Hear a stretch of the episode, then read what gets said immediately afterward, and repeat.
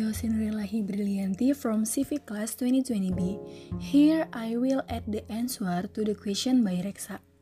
It can be concluded that there are three challenges facing the Indonesian nation today.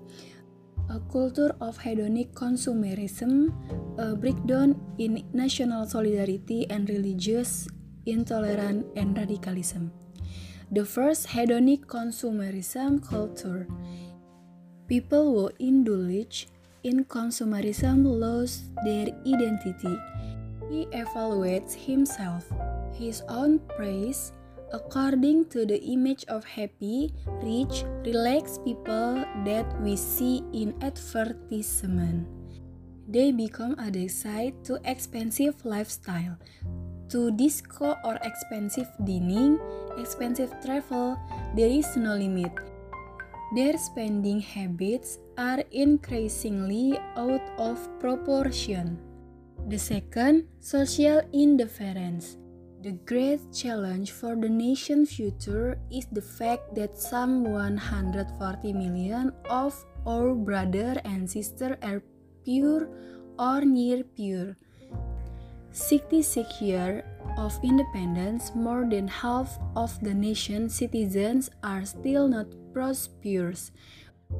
We still remember three years ago, thousands of people in Pasuruan were fighting over 3,000 rupiah for zakat each, and some were walking kilometers away to receive it. The trampling of several tens of them, a tragic accident, seems to be symbol of how much of the nation is still threatened by poverty. Lastly, intolerance and pettiness.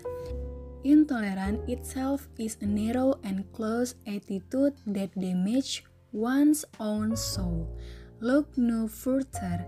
Pettiness can be between village and between village, between tribes and ethnicities between religious communities. Just look at all the fight. Just look at the serious conflict that in the last 12 years we have experienced in several interethnic and interreligious areas. Particularly worrying is religious pettiness. There is growing suspicion among people of different religions it is forbidden to match fellow compatriots of other religions on the day of their religious celebration. Intolerance towards minorities, as well as religiously inspired brutality against to cult heretical teachings, continues to increase. I think it's quite an addition for me. Hopefully, it's useful. Thank you.